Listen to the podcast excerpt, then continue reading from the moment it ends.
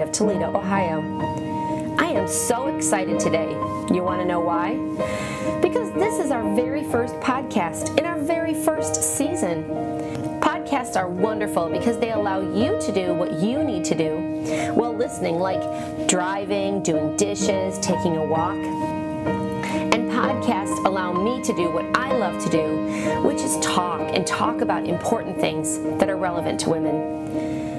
Won't be the only one talking, though. I promise. Since this is our first podcast, I want to explain our title and the reason for this title. The title, Unshaken, is based on Psalm 62 6 that says, He alone is my rock and my fortress, and I will not be shaken. Each episode, we will take a look at how women, like you and me, can be unshaken in their circumstances because of our rock and our fortress, who is God. We will examine what the Bible has to say about topics that are relevant to women, as well as how we can live practically day by day unshaken. Sometimes we'll visit with another woman discussing topics that are applicable for women, and other times we'll listen to pre recorded sessions from various ministries at Christ the Word, like our Regarding Him conference that happens annually, or our Mom to Mom ministry that happens monthly. Just a side note if you live in or near Toledo, come join us for one of our great events. You can access information at ChristTheWord.com. Also, if you ever have comments or thoughts or encouragement for us, you can check out our Facebook page, Unshaken. It will also list any show notes and resources that we have for each podcast. All right, it's time, so let's get started.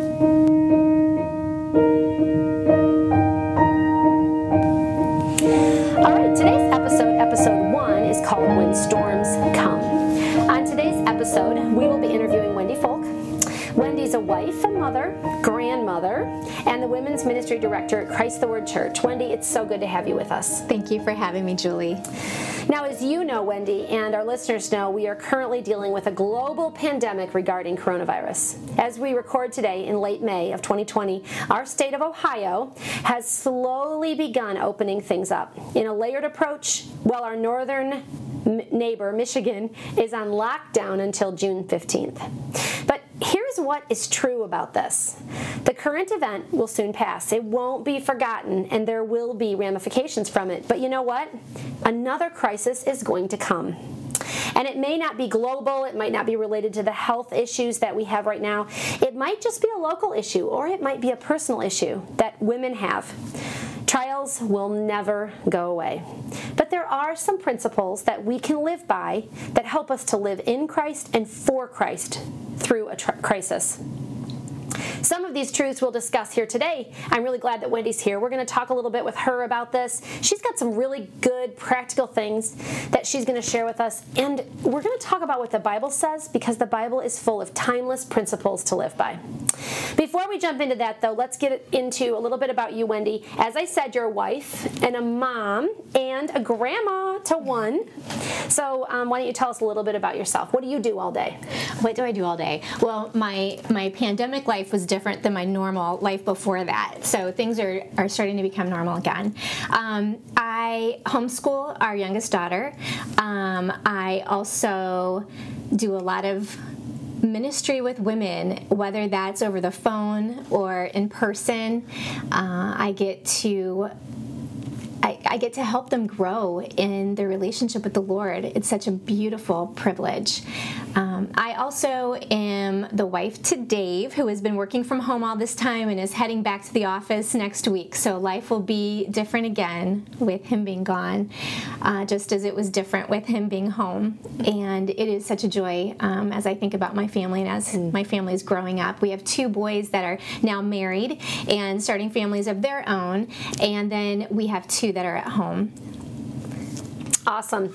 Well, um, I, I have the privilege of knowing you and knowing your family, so what makes it really fun um, to think about your family and all the life changes you've had in the past mm-hmm. few years. It's it's good. All right. So every woman listening, you know, has had some kind of crisis at some point hit in their lives. I know I have. It could be a major health issue. It could be a job change that takes someone across country in a new place to live. It could be the death of a loved one, a broken relationship. Could even be like inner turmoil, maybe depression or anxiety that just, you know, um, paralyzes someone. So, Wendy, I'm guessing you probably have had a few of these too. Yeah, as you were listing those, I was just thinking, hmm, that that could characterize uh, just about any time in my life. It's not been a comfortable life, but yet it has been a, a lovely life at mm-hmm. the same time. Yeah, you've probably dealt with a lot of those. Yeah, I know. I thought the same thing. So, Wendy, what is your first reaction when you're hit with a challenge like this, like I mentioned, or a crisis situation? Usually, my first reaction has to do with something along the lines of my emotions. Mm-hmm. Uh, I think some people can tend to be more stoic. Some people can tend to, you know, have all the feels. I definitely err on the feels. So I um, tend to respond in a very emotional way. My flesh can take over. I can be fearful, anxious, sad, um, angry. There are a whole host of emotions that can rise up, and I really have to be mindful that those don't take over mm-hmm. and and try to control me. Mm-hmm. Yeah, sometimes I feel like my emotions take over, and I have to be cautious because um, it really leads me to wrong thinking yes. quickly.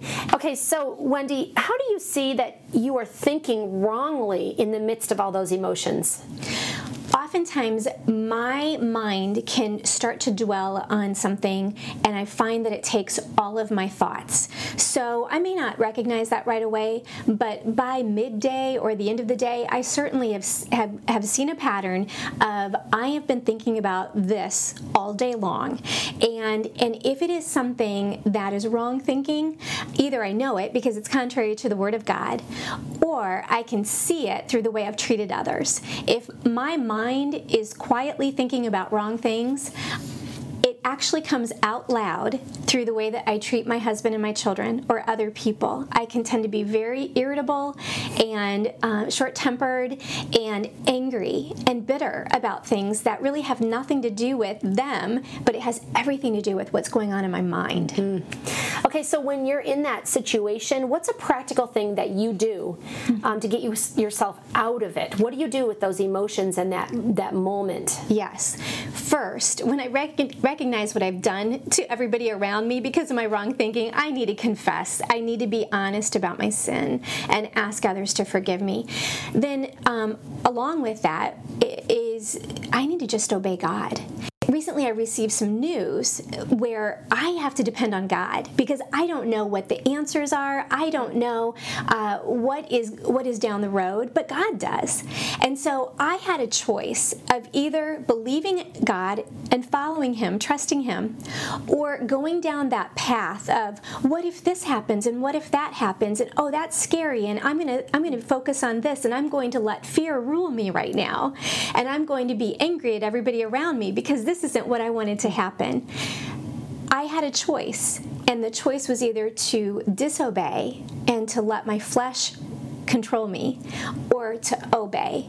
And really, when I began just purposefully obeying God and doing what I knew was right through His Word, He strengthened me he gave me such an ability to stop those thoughts and to just live in a restful state of mind that He has got this under control, even if it's the worst case scenario. Mm, yeah, you know, what you said um, about going back to God's Word, it, that's the first thing we have to do is we have to know God's Word. Yes. And it has to be a part of our routine so that we can go back to God's Word and we can obey God by what He says in it.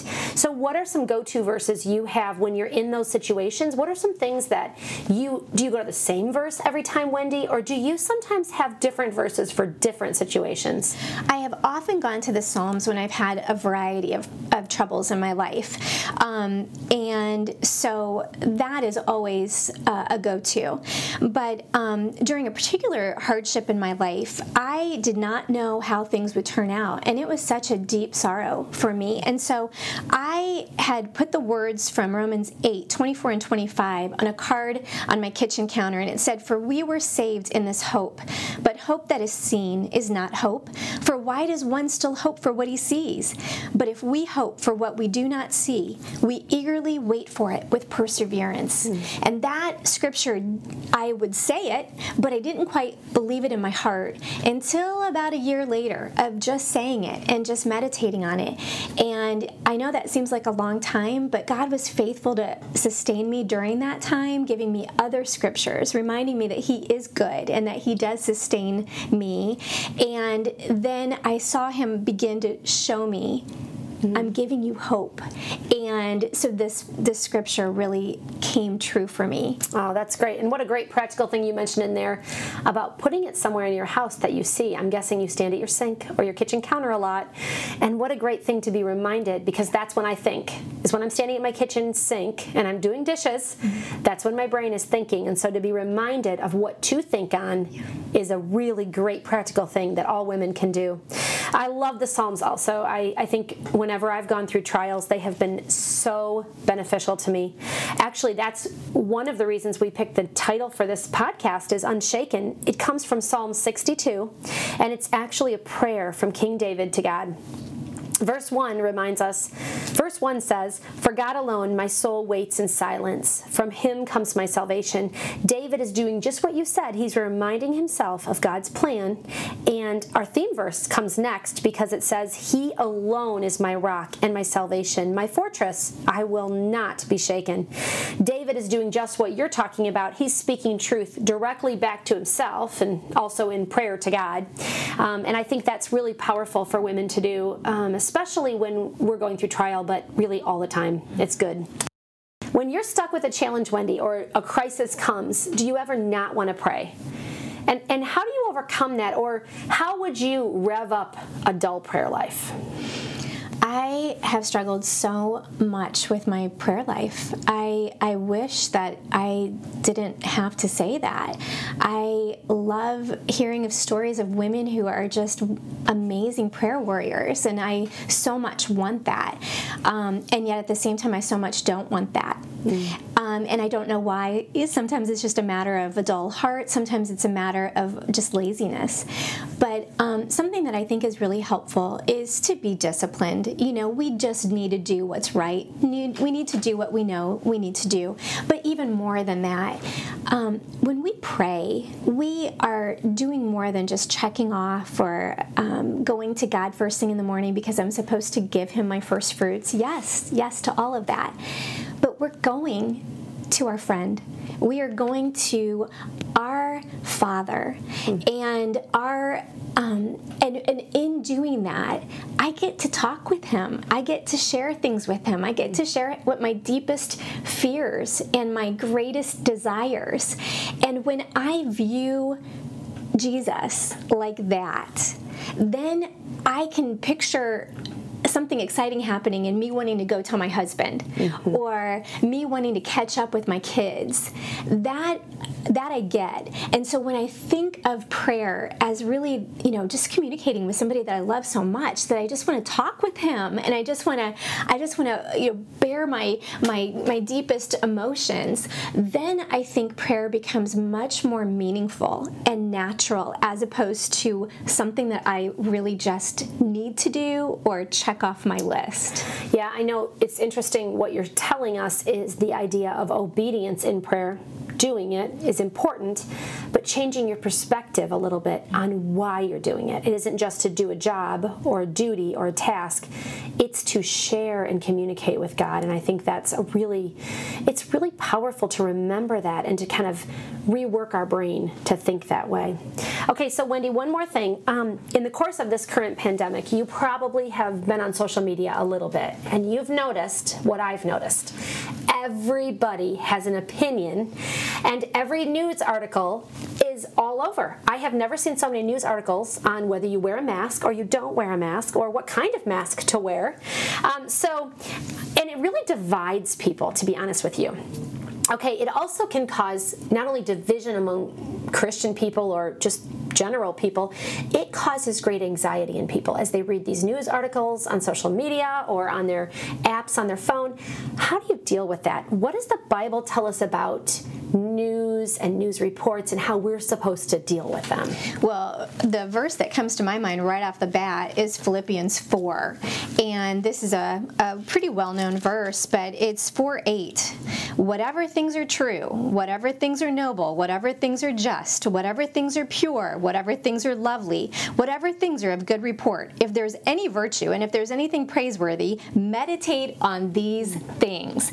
And so I have had to take news apps off my phone. I've had to stop opening articles on Facebook. I've had to, you know, just stop myself because those things if, if I read one article over here saying one thing, I can find another article over there that says the opposite. And so, what does that do? That just puts me in turmoil. And um, so, I don't want to cause divisions. I want to have grace for other people. I want to understand that maybe some people are going to believe one thing, and that I want to give them space if they need to, you know, grow or if they need to just hang tight to that opinion.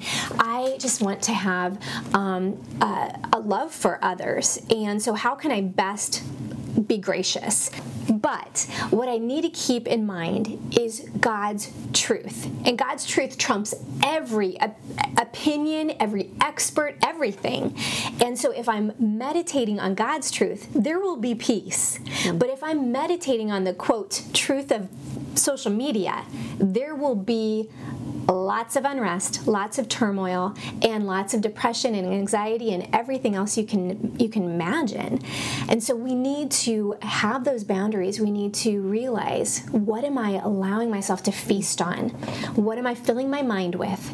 And we just need to be countercultural and to pick up the Bible instead of pick up the social media.